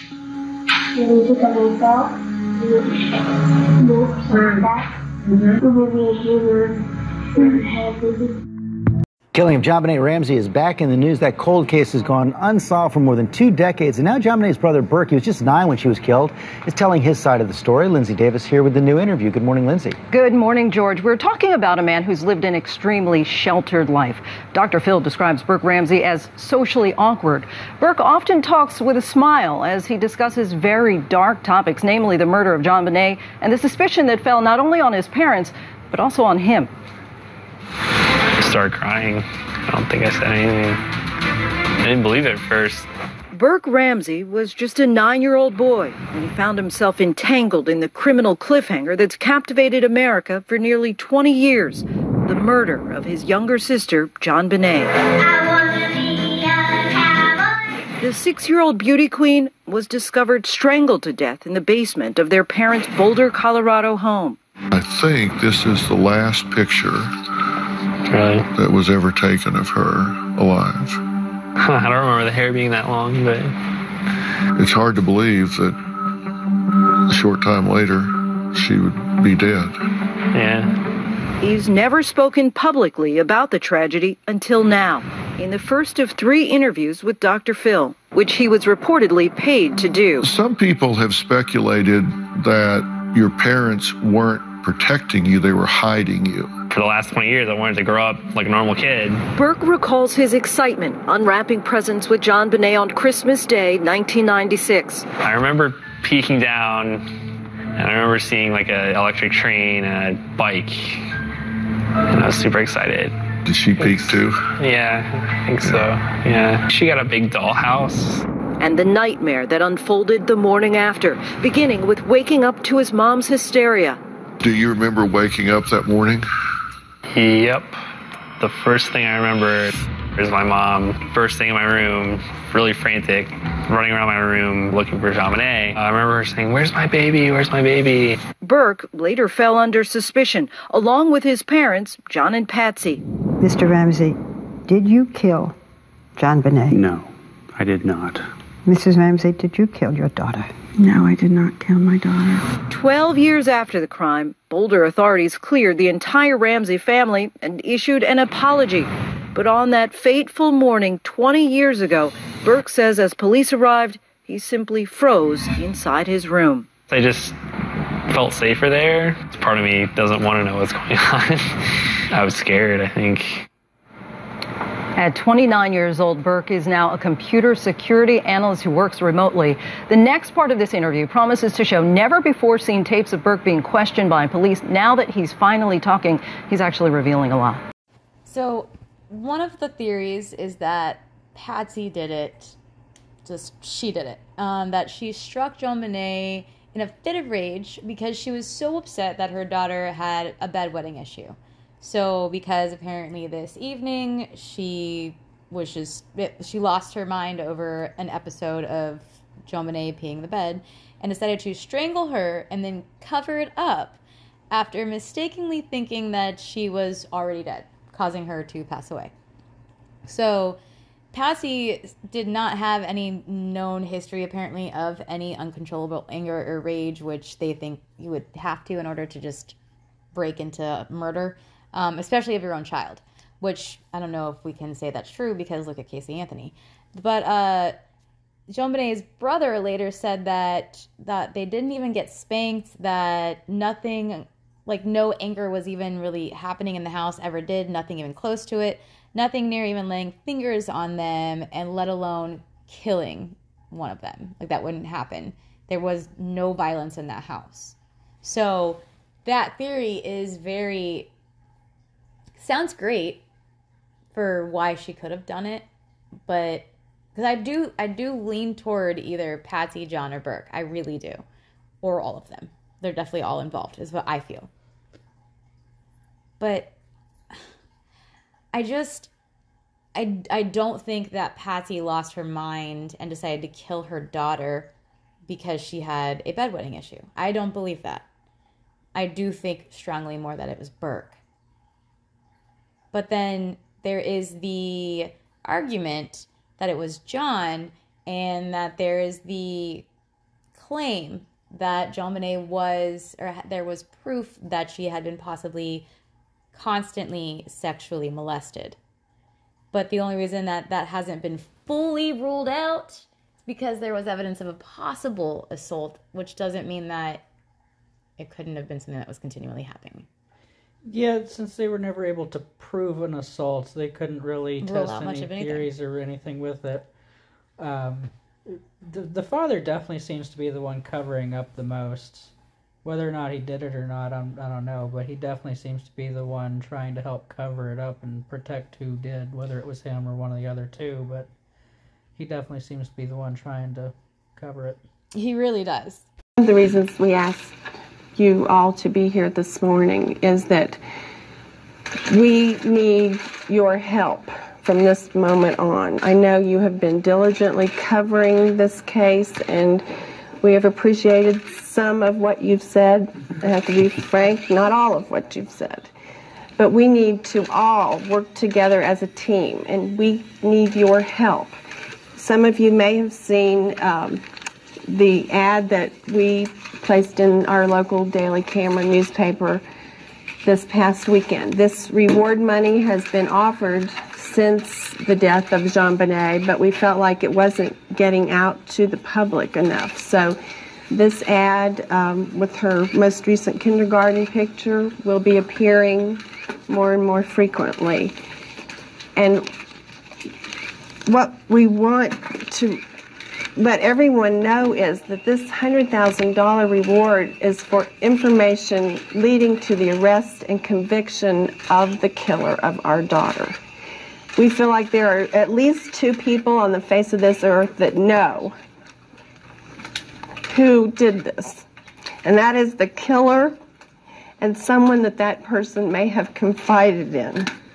And we need that one phone call. We need the one phone call to this number that will help the authorities come to a conclusion to, to this case. So there was an award of $100,000 uh, that were in newspapers. It was dated for April 27th, 1997. There's an interview where they were like, I don't know if you guys have seen this, but we have an award. And so, $100,000 award. Three days later, more than four months after the body of uh, the, their daughter was found, they submitted for the first time to separate uh, separate formal interviews to have separate interviews at the Boulder County uh, Justice Center. So they finally decided they'll go and get uh, they'll go talk, but separate. Four months later, Which should have been done like day one. absolutely, but it wasn't. then in um in 1999, Colorado Governor Bill Owens spoke out, telling the Ramseys to quit hiding behind their attorneys, quit hiding behind their PR firm as well. So a lot of people were really not happy with the Ramseys, really thinking that they were hiding some shit, including the governor of Colorado. Uh, Colorado grand jury voted in 1999 to indict the parents. The indictment uh, cited two counts each of child abuse and said the parents, quote, did unlawfully, unknowingly, recklessly, and feloniously permit a child to be unreasonably placed in a situation that posed a threat of injury to the child's life or health, which resulted in the death of JonBenét Ramsey, a child under the age of 16. So they were indicted on that. Um, among experts who testified in the case were DNA specialist Barry Scheck, a forensic expert Henry Lee, and on October 13, 1999, Alex Hunter, who was the district attorney at the time, refused to sign an indictment saying the evidence was insufficient for them to have a prosecution, like to actually prosecute. So, the public then thought that the grand jury investigation had been inclusive, and in 2002, the statute of limitations again had expired. So, twice they could have been charged, and both times things went away. Yeah. when wealthy people go to cover stuff up, they hire the fancy lawyers to push things and draw things out and hide Yeah. things long enough for that to happen. Um, it, it's a pretty common tactic. It's partial, part of why they have their statute of limitations in the first place is so if you try and drag it out, you can't drag it out that long. And they usually try and set those to where it's a reasonable amount of time to where Mm. you can actually collect evidence and whatnot. But you know, my issue is cops just are not good at their job. Never have been. I don't. I don't know why we place any trust in them to do their jobs, and they've fumbled everything at every point of this. Like the public was like, "Hey, we've got enough information here. They're guilty," but even the cops were like, "Yeah, but technically they could get off, so we can't do anything about it." Even though they've already been found guilty once, we can't do anything about it. Basically, I'm like, eh, this is just cops covering for rich people now. Well, so I I mean, I told you about the whole grand jury and the indictment and stuff. This all what I just told you wasn't released to the public until October 25th, 2013. So, like, you know, Sure, but a jury is still people that. yeah, but I mean, it was completely locked up and they weren't the public didn't know that there were the indictments Right. and everything. But these people got to listen to all the evidence Yes. and all everything, and these people who don't know these people were able to be like, hmm, yeah, this sounds like they did it. And I- I, don't know why we're still here. Why is this taking so long? And We long even- enough that we don't even get to do it now. We don't even need to stay overnight. Don't need the pizza. Nope, they did it. Like, 12 Angry Men would not happen with this. Let me give the motive that is ascribed to you. Okay. Um, you were downstairs, maybe she came down, she said, Mommy, I wet my bed. You said, Again, JonBenét. And you either pushed her or you hit her. Uh, you were exhausted, you were furious. You did it. You have a child. Would you get up in the middle of the night and slaughter your child? We're parents. We love our children. These are the two major motives. Either you sexually molested her or you snapped because primarily Let she me was tell you bedwetting. something. I'm a cancer survivor of stage four cancer. John has lost a child in an automobile accident. That completely changes your outlook. When you are standing on the brink of death with a terminal illness, your priorities suddenly line up in a row, and you know exactly what the important things are in life. And bedwetting is totally insignificant. Did either of you for a moment suspect each other? No. Not for Absolutely a not for a microsecond. Now let's talk about the intruder theory. So the second theory, besides well, not second, but besides family, which I guess it is the second. Okay, besides family, is an intruder. The police and the prosecutors followed leads for intruders partly due to the unidentified boot mark left in the basement room where JonBenét's body was found. So you got- we talked about prints in snow and lack thereof, but there was a boot mark, which we're gonna get to the the, the snow stuff. Um, early persons of interest included Bill McReynolds, who played Santa Claus, formerly the family housekeeper as well. Her name is Linda Hoffman Poe, and a man by the name of Michael Helgoth, who died in apparently the suicide that I told you about um, just two months after JonBenét um, passed away. Hundreds of DNA tests were performed to find a match to the DNA that was recovered from her underwear and still hasn't been matched. Now, there are two other suspects that I want to talk about a little bit after we run through these ones because these other two are related as suspects because they decided they wanted to become suspects all on their own accord. So, but um the evidence that concluded that there could be an intruder that committed the crime was analyzed by uh, Detective Smith.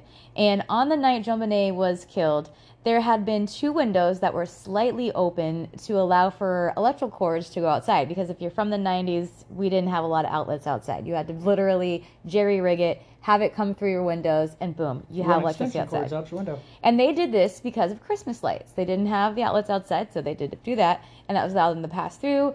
And then there was the broken basement window as well, and one unlocked door because rich people. I don't. I, honestly, like I, I all I think of when I hear So, about this, like Paris honestly, Hilton and left of- doors unlocked. That's how that bling ring got in. Yeah.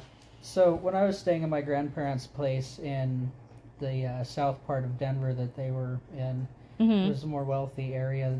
They locked one door. They locked their front door, but they had no fences to stop people from going to the back door. Mm-mm. And the back door is just two sliding glass doors, like literally just two. You see, sliding my shit's locked. Yeah, just it would be that with no locks. It's Yeah. literally just two sliding glass doors in the back, and one of them is literally to their master bedroom. So See- like anybody could literally just walk straight up to their master bedroom, walk straight into No. their house. They would literally be four feet away from them in their bedroom before they ever even woke up to somebody being there. See, Um, I, I, wo- I won't. Like they're replacing all these, but because they're the like oversized and there's three, like I, you have to have locks because that one doesn't move. Those ones do. But uh, yeah. So one unlocked door, and then the basement window, and uh, Smith's theory was that someone entered the Ramsey's home through the broken basement window that we discussed earlier. However, this has been completely criticized because there was the intact cobweb on this same window. You can actually look up photos and you can see it. It comes almost across that break. So, and here's why I want to talk about the cobweb and the footprints in the snow and whatnot.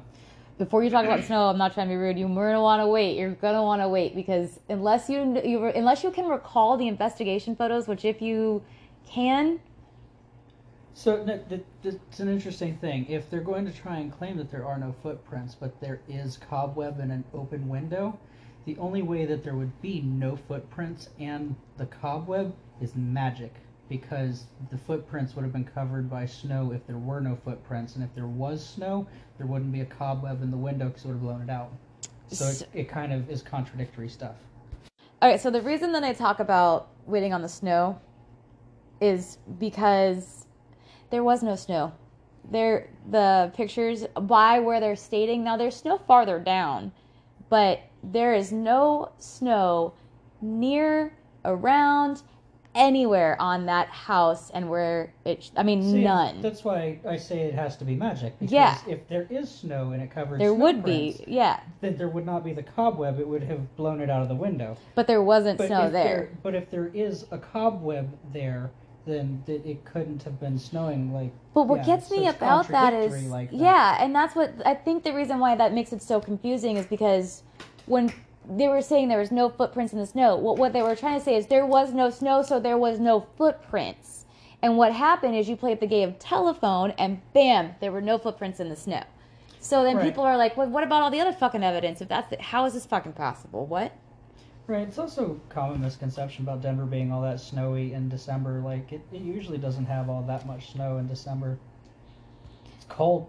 So um, there were cobwebs also on other windows, so it just didn't seem like they had their windows open. Uh, the dust and debris were seen on windowsills as well, which made it seem like they just weren't really people that opened their windows. Smith believed that the intruder subdued JonBenét and did this by using a stun gun, took her down to the basement, and this is where he killed her, and then decided to write the ransom note and leave it as he walked out, whichever way they could not figure out. Um, this was also then supported by the FBI or by an FBI agent by the name of, John E. Douglas, who had been hired by the Ramsey family as well to look into the case. He believed that the Ramseys were innocent, and Smith then w- resigned and from the uh, investigation on September 20th, 1998, five days after the grand jury convinced, I'm sorry, con, um, not, okay, I'm trying to think of how, decided, I want to say convinced, because they didn't convince themselves. They decided not to do the indictment because of the uh, statute of limitations. So, obviously you can push things, you can make things happen. They decide not to. So he decided, I'm going to step down on all of this as well. Basically, there's no more. I don't have to do anything anymore. Uh, then um, there's been since then there have been books that have been written about the fact that it was possibly an intruder, all based on this Smith and the FBI guy uh, John's theory that it was an intruder. It was not someone in the family. It was absolutely an intruder. I'm not behind the intruder theory. I don't believe it. The issue with the intruder theory is like they would have been in the house for like an hour doing all the stuff that was done. And nobody, and nobody. no- nobody woke up. Breaking windows, finding papers and pens, beating a child. Like the kid's not gonna make any sound at all. Thank you. That's the what like Like even if you the kid's in a dead sleep, you go up and tase the kid's gonna like make Something, some even like, sort "Ah!" of noise. You're gonna hear Sound. the, the taser or something. the, absolutely. Tasers are not exactly quiet. They make a pretty distinct sound. They do. After all those years, he says he finally believes he knows who strangled JonBenét. The individual Ollie Gray is pointing to is a man named Michael Helgoth. Do you believe Michael Helgoth was responsible for JonBenét's death? I think that there's something there. The investigator says the killer lived here, just a few miles from the Ramseys. His family's home and business have been torn down, leaving only this vacant lot. He's described as a troubled 26 year old who died from a gunshot wound in his home less than two months after JonBenét was murdered. Now, uh, we have a false confession that happened in the case of Benet Ramsey. John Mark Carr, a 41 year old elementary school teacher, was arrested in Bangkok, Thailand on August 15, 2006, when he falsely confessed to murdering JonBenét. He claimed that he had drugged, sexually assaulted, and accidentally killed her. According to CNN, authorities also said they did not find any evidence linking Carr to the crime at all. In his confession, Carr had provided only basics that were publicly known and failed to provide any convincing details. He claimed that he had drugged JonBenét, and th- this was completely doubted because in the autopsy there were no drugs in her body. Uh, DNA samples stated that were taken from Carr did not even match the DNA that were found that was found, you know, near, on, and around her body, underwear. And then on October 26, 2006, Carr sent an email to Bill Hammonds of Bill's List seeking a literary agent to help publish a manuscript that some might find controversial. Yeah. He then sent emails later on under numerous pen names, including Daxus the Conqueror, Dirk Prince, and Alexis. Carr later changed his legal name to Alexis Valorin Rauch. Almost like Roach, but not quite. Rauch. It's fancy. It's the French Roach. Um, It's LeMay. it's it's Dumais. It's Dum- it's Dumas. Uh, so uh, so he had that. He changed his name and uh, claiming that he is now a transgender woman, which more power to you. But then he was denied uh, by was some someone in his life that he had some issues with. He was denied access to somebody for uh, because of a restraining order because he was being a bit aggressive, but trying to use the the fact that uh, it was because of what he wanted. So he was trying to get gender assignment surgery, and he wasn't exactly the best kind of client that they wanted. He wasn't a very good person in the dealings, so he had a restraining order put against him, so he could not get it. And now he's claiming that he's being hated against because he falsely confessed. so Yeah. I mean, sometimes people are predatory and try and do predatory stuff, and people should absolutely they absolutely don't like stop that, them from obviously. being So predatory. yes, absolutely. So he is not able to get that surgery done. The arrest of 41 year old John Mark Carr. In a bizarre twist, while he was being paraded before cameras, Carr actually responded to reporters' questions, admitting that he killed JonBenét Ramsey. I love JonBenét. Die accidentally. Are you a yes or none? No. What happened? in the Were you, were you playing with her? What happened? Um, Her death was was an accident. So you were in the basement? Yes. Can you tell us about your connection to the Ramsey family? Uh, no comment. Thinking about it. How did you get into the basement to play with her? No comment. on that. And how how do you feel now? How are you being treated? Um, I'm being treated okay. How long have you known John Bennett? Uh, no comment on that. Did you ever hear of the suspect? Do you have any idea how he knew your daughter? I don't. I don't, Barbara. Um, and I had not uh, heard of him, uh, so I don't know. I don't know, and I don't know. You know, we don't know um, certainly that uh, with 100% certainty that this is the guy. All right, so there is uh, another person who tried to claim that he took JonBenét's life. Now, uh, this you cannot find on the Wikipedia and stuff, but you can Google him.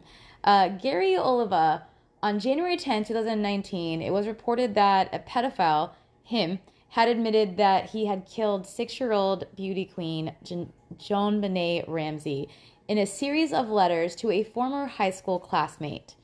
He is serving currently a 10 year sentence for child abuse and images that have been found. I, I did remember when I looked his stuff up, he had something like 20 plus counts of like child pornography and child abuse images. And at the very least, it was just grotesque. And I do have audio of these letters and his claims, and it is beyond disturbing. But however, I don't think he had anything to do with the case. Yeah, I think he was somebody that had committed some heinous crimes that wanted some notoriety. Yeah, absolutely. went down, like, if I'm gonna If I'm go gonna go down, down, I'm gonna go down a blaze of I, fucking I want something to be remembered for. Yes. I was the one that did this, Even though he didn't just- do any of it. Yeah, it was never. He did bad things, he just did not do that bad thing. Right. Right now, the unsolved JonBenét Ramsey murder case is back in the spotlight this evening. A suspect in this case is behind bars in Boulder. He's accused of downloading child pornography. And Denver 7's Jennifer Kovaleski has been digging into this case for us. Jen, what are police saying? Adam Boulder police say Gary Oliva is still a suspect in the JonBenét Ramsey murder. He has not been cleared, but is well known to officers. And city leaders tell me if new information comes to light through his most recent arrest, they will certainly look into it.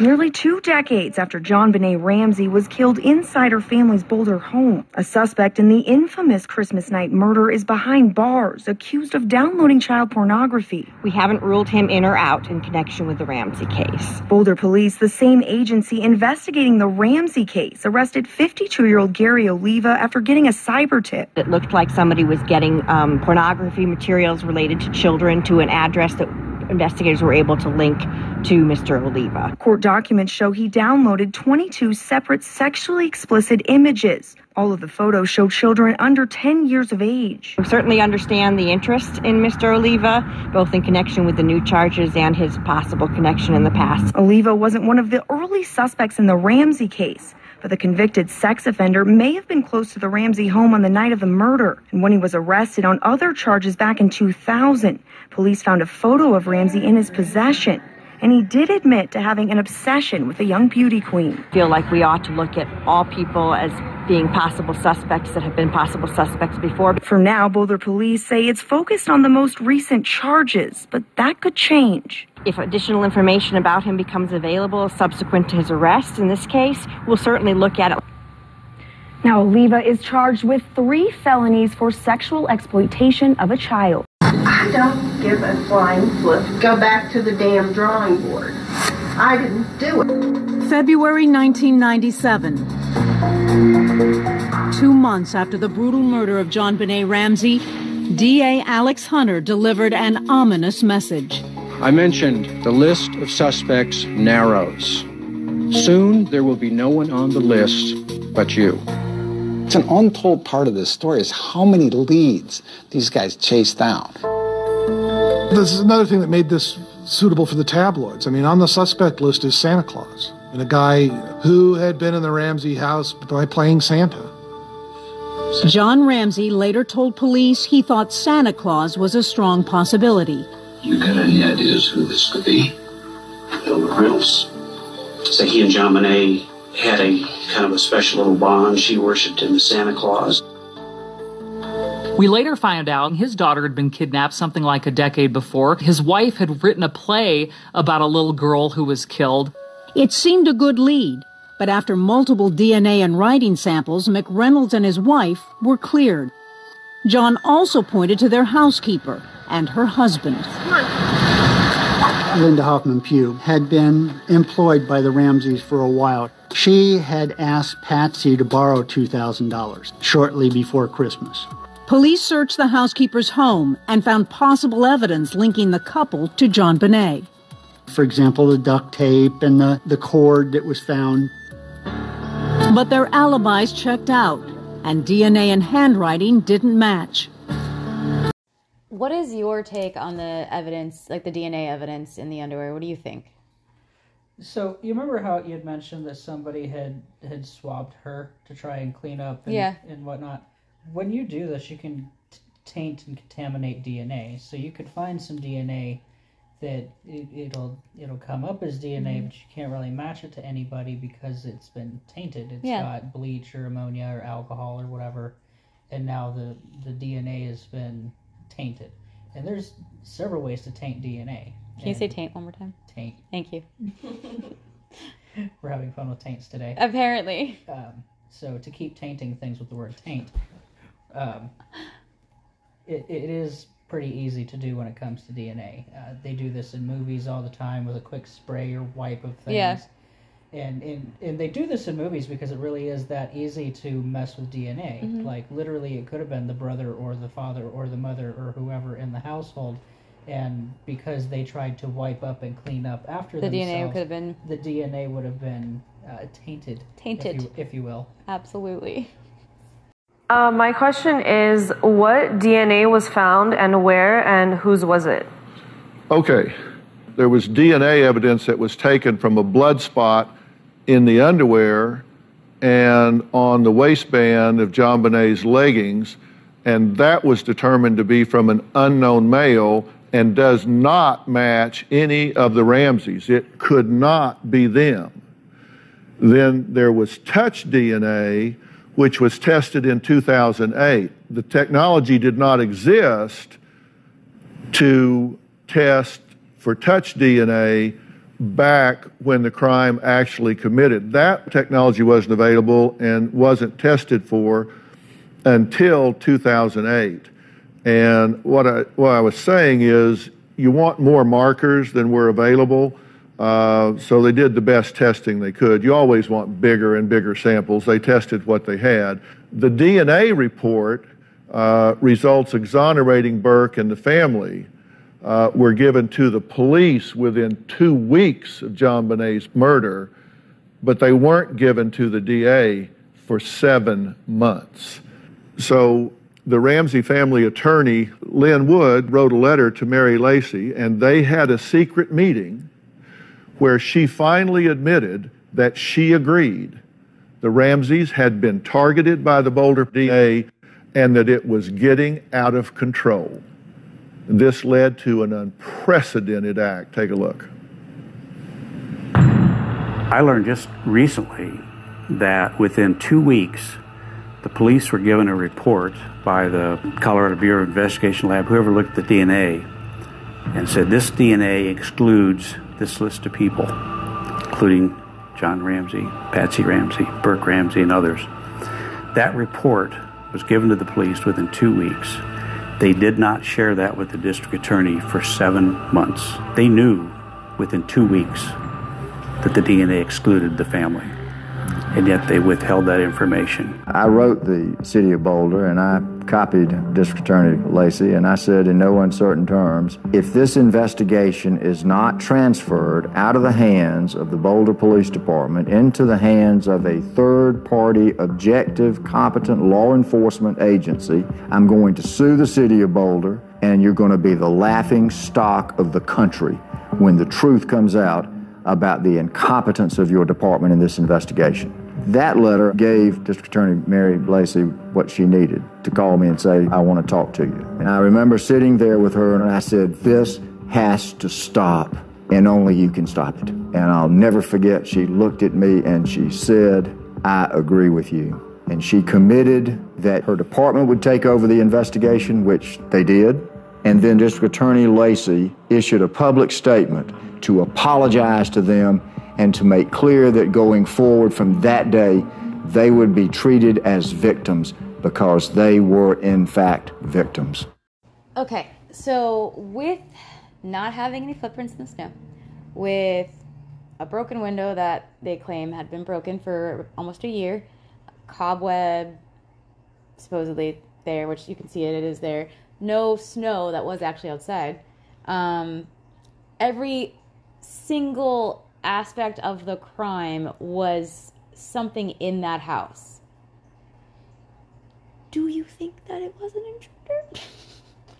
like, do you? I, I, mean, if it was an intruder, it was somebody, welcomed in very well. It, it was somebody that the father knew and had been like, "Hey, you should break in at this time." at Or this knew window. the house, obviously, You should, but you like should come to this window Yep. at this time, and then you should go do this and this. use these stairs, leave something on these stairs. I'll have some paper and pen out for you. I got you. If you need to practice, you can practice. It's good. I understand your handwriting's not the best. Like, I took the sworn testimony of the district attorney at the time, Alex Hunter, in litigation. And Alex Hunter testified under oath that the Boulder Police Department, working with the Federal Bureau of Investigation, came up with a plan to leak selective false accusatory information against the family members so that it would potentially pressure them into what they believed might be a confession or some error, misstep that would help them prove their case. The Rocky Mountain News published a statement that was based on unnamed police sources, that police sources stated that there were no footprints in the snow surrounding the Ramsey home on the night of the murder. That's it. Intruders don't levitate in, kill someone, and then levitate out. If there are no footprints in the snow, somebody in the house did it. The problem is that statement was false. That statement was false, and you don't have to go any further than to look at the crime scene photos taken the morning that she was found missing that show that there were only patches of snow. Right, we're looking at a crime scene photo, full screen right now, and there's not snow around the house. That's what you're referring to. Absolutely. Look at the, the pathways, the walkways into the house, immediately surrounding the house. There's no snow. So do you think that it was Burke? Uh, And personally, I could see it.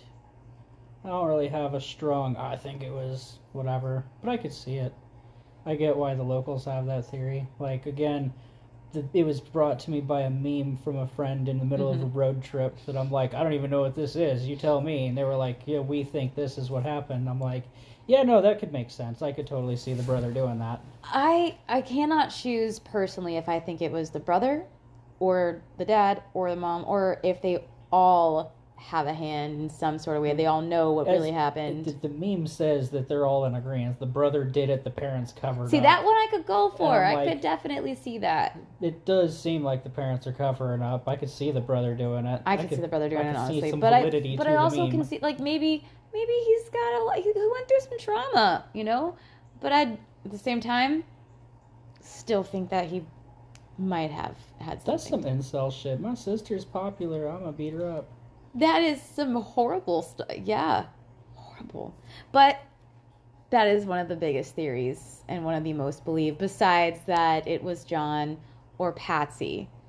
So, who's to say? Who's to say? John Ramsey got on the phone right after his daughter's body was found to his pilot to get him out of town. I mean, JonBenét's body's lying under the Christmas tree. It was reported that shortly after you found your daughter's body, that you called the pilot of your plane to arrange a flight to Atlanta. Is that true? I did. Police took the house over. We had nowhere to go. We wanted to go home. They didn't want to talk to the police. They lawyered up right away. The Ramseys agreed to give handwriting, hair, and blood samples. Still, they refused formal interviews with the police. At this point, they haven't interviewed the mother or father. Um, not surprisingly, they're still very grief stricken. Um, they have not been in any kind of condition to be interviewed. There was no evidence of a break in. There was no jimmying on the front door. There was no back door crashed in. There were four people in that house, and one died overnight. So everyone inside was a suspect. I think the primary reason the focus so quickly turned to the Ramseys was you had that ransom note. Who would write a three page rambling ransom note other than someone trying to cover their tracks who was in the house? When you realized that you two were the prime suspects, what did you think? What did you feel? What did you say? Well, we were we were outraged. We were we were shocked. How could they think that? We were a normal family. You just can't believe it. I mean, you're, we're we're suffering from having lost our child, and then for someone to accuse you, it's just you can't believe that that would happen. The book says the parents always did it, and that became the conclusion. The tragedy of the police investigation was that it ended on December 26th. You wanted to talk now. They held everybody off with layers of lawyers and friends, and uh, then the next thing the police knew, they were on CNN. If anyone knows anything, please, please help us. And as a mother, my heart went out to this couple.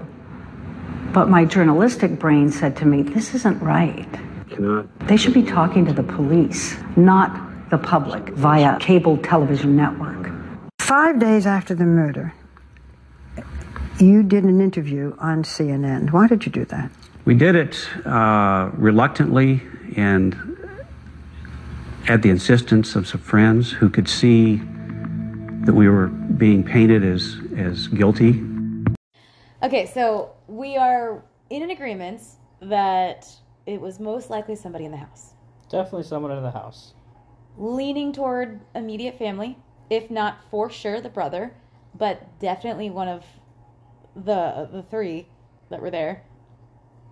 And I'm gonna throw this out there that I think the mother wasn't all that surprised that it happened based on like the phone, the nine one one calls and whatnot. Like I definitely get the feeling that like she's not surprised that it happened. she that doesn't seem very like, oh my god. She seems like She does, she figured she was gonna have to cover this up at some point. It just makes me wonder what was going on in that house. And what does blow my mind is there is a lot of evidence, though it's completely botched, super messed up. They were the the trial trial the whole scene was handled so fucked up and really bad that to this day nobody has been found guilty or is taking you know Plus, they've the- still got fifteen hundred suspects. Oh my gosh.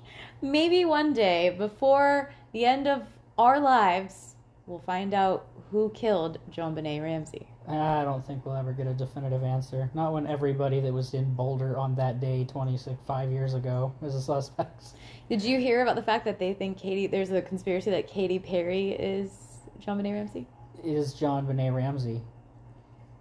Isn't she older, though? Yeah. Like, She would not have been able to be. I'm like, there's documented proof that she wasn't even in Colorado. She's in not. 19 The, she's not even. The, no, it's not. But it's, it was just something that someone thought of because they look alike. They're close to age, but not at all. So yeah, great theory. No water to hold it. So Mr. and Mrs. Ramsey, what do you want to say to the killer of your daughter? We'll find you. We will find you. I have that as a sole mission for the rest of my life. Mrs. Ramsey? Likewise, the uh, police and investigators have assured us that this is a case which can be solved. You know, you may be eluding the authorities for a time, but God knows who you are, and we will find you. So that is our episode with the JonBenét Ramsey case. What was it like for you just going over the case a little bit? Um, brought up a bunch of old stuff I hadn't really thought about in a long time. Um, it comes up here and there in casual conversation every so often just because I live up there. But it's not like we really go in depth and really talk about ooh who we really think it was. It's Mhm. usually just some poke at we think the family did it.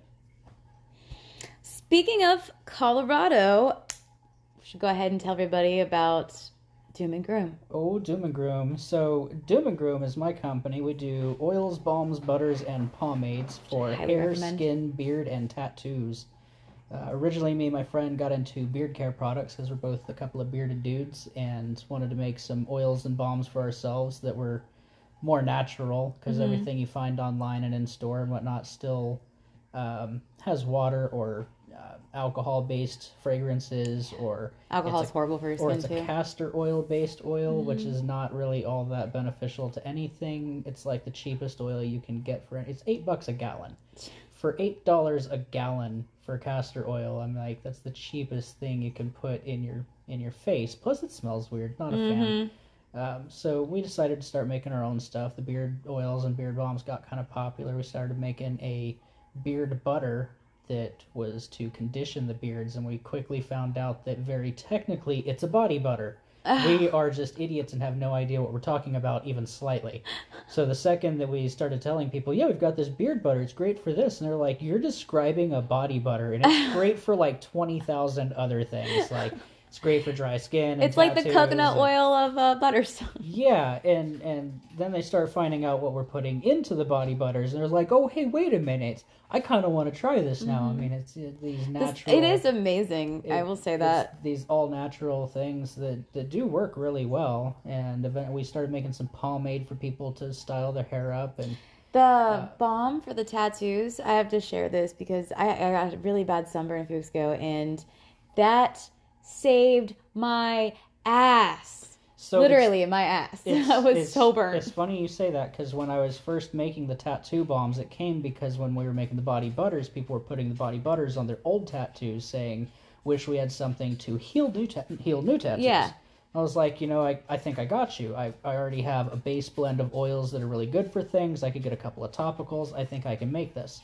So I went and got a tattoo a couple of weeks before I went to Maui um, literally finished healing this tattoo in Maui with my new product. But because I had my new product with me in Maui, when I got sunburned in Maui, I was like, hey, I wonder, it's full of all this other stuff, and quickly found out that it'll heal sunburns and make it feel better. And you're like, oh, multiple use stuff. This is no, great it's for all great. kinds of stuff. It really is. And the the tattoo balm has really been taken off. We sold a couple hundred around the Denver area. Got into a few tattoo shops around Denver. Now I'm taking it across country on a road trip. Um, went from Denver down to Austin, Houston, New Orleans. Now in the Tampa area. About to go do Miami. Shoot up to New York. Head back to Denver. Um, but yeah, the the products are all natural and great for both men and women and everything in between. It's good for use head to toe, your hair, your face, your your beards, your tattoos, your dry skin, your wet skin. Um, All I- your skin? all, all the skin. I mean, I when you get out of the shower, it's good to use It your really body is. butter. If you use if you got tattoos that are a little old, it kind of brings back the life a little bit. Mhm. Getting new tattoos, we've got stuff to heal this stuff. Um, it, it's just good multi-use stuff and it really did just come from us wanting to have better products for ourselves and couldn't find anything that we were really liking online um, all of the scents are pretty mellow Mm. like we're using natural essential oils so they don't really attack and give you headaches Yeah. like they last Very they subtle, last very a- nice, though. they last a little while but they don't really last like all day which i mean i would start to question things that last I always get day. complimented that like I'll I still you can still smell it, but I'm all, I don't sweat progressively throughout the day really Sure. and stuff. Um, but I've anytime I have it on, I'm always complimented that I smell very good, but it's always a subtle. It's literally they like you smell very good. It's not heavy. It's I'm like oh thank you. Yeah, I'm, this. I'm picking up s- uh, some sense of it, and I'm like, I know that scent. I made that scent. But yeah, no, it's it's succubus, and I'm obsessed with it. It has that little bit of like to me, it has like a vanilla y tinge to me, and it's so great. I Yep, love it. Succubus is our vanilla rose, so it's like pinch floral, very vanilla. Uh, that was one of my personal favorites. I made that one special last summer. You want to tell them where to go? They can check out the products. Yep, pick, hit us up on uh, f- uh, Facebook and Instagram. You can find us. We're Doom and Groom. Can hit our website is doomandgroom.net, all spelled out. Uh, we've got combo packs on there for the beard, combo packs for the body, uh, tattoo combo packs so that you can grab a uh, tattoo balm and a body butter and heal the new stuff, take care of the old stuff. Um, really just trying to make some good products here. And if you guys do go over there and you find something you like, use my code Harmony and you will get 10% off of your purchase. It's actually code Harmony Doom. My bad. My bad. I am so slow. I've got. Hi, it's So- Harmony Doom. It's okay. I'm the one that created the code, so I'm like I know exactly what the code is. But yeah, her code is uh, Harmony Doom, all one word, all capital. Um, pretty sure it works lowercase too. Um, but yeah, Harmony Doom. And I'll remember word. that for the next one. and I'm gonna be honest, even though I did create the code, I can't remember if it's ten or fifteen percent. I remember you sent me, we had this debate over, Yeah. like, you were like, wait, no, hold on, wait, it's this, and yeah. You know what's funny is I could totally pull it up here because I have an app to manage these things. Let's see. Discounts, active codes. It is 10% off code Harmony Doom. There we go. Harmony Doom. My bad, guys. Uh, there you go. can tell we're so super good at this. You can you can tell that we are professionals. All right, so that is Johnny from Doom and Groom. You like? Are you are you happy with the podcast? Did you Yeah, this was fun. Enjoy this, guys. Head on over to Doom and Groom for me. Check them out, and we'll be right back with more words from our sponsors before I say goodbye. Now I want to tell you guys about Fiji Tree of Life. Fiji is a veteran based company concerned with the promotion of responsible cannabis distribution, and they specialize in Delta 8. They have products ranging from Delta 8 gummies all the way to flower. And for those of you wondering, Delta 8 does have THC in it, and it is completely legal. Right now on FijiTreeOfLife.com, they are offering a Father's Day bundle box. But it's not just one kind of box, you get three different options to choose from. If you like edibles, you can choose their Father's Day edible box. If smoking and flower is more your thing, you can get their Father's Day flower box. Or if you like both and you want to have the best of both worlds, you can get their Father's Day full size sampler box. And while you're at it, use my promo code HARMONY and take 10% off of your order. Yes, I'm positive that that's my correct promo code. So head on over to FijiTreeOfLife.com and check out their Father's Day gift box. Also, while you're there, check out all of their products they have to offer. And again, if you decide you want to buy something, use my promo code HARMONY. This will give you 10% off of your order. Okay, I guess it's back to the show. All right, so I hope you guys enjoyed this episode of What the Actual F. And uh, you want to say bye to everybody? Bye, everybody. I will talk to you guys on the next episode of What the Actual F. Love you guys. Sweet screams. Bye.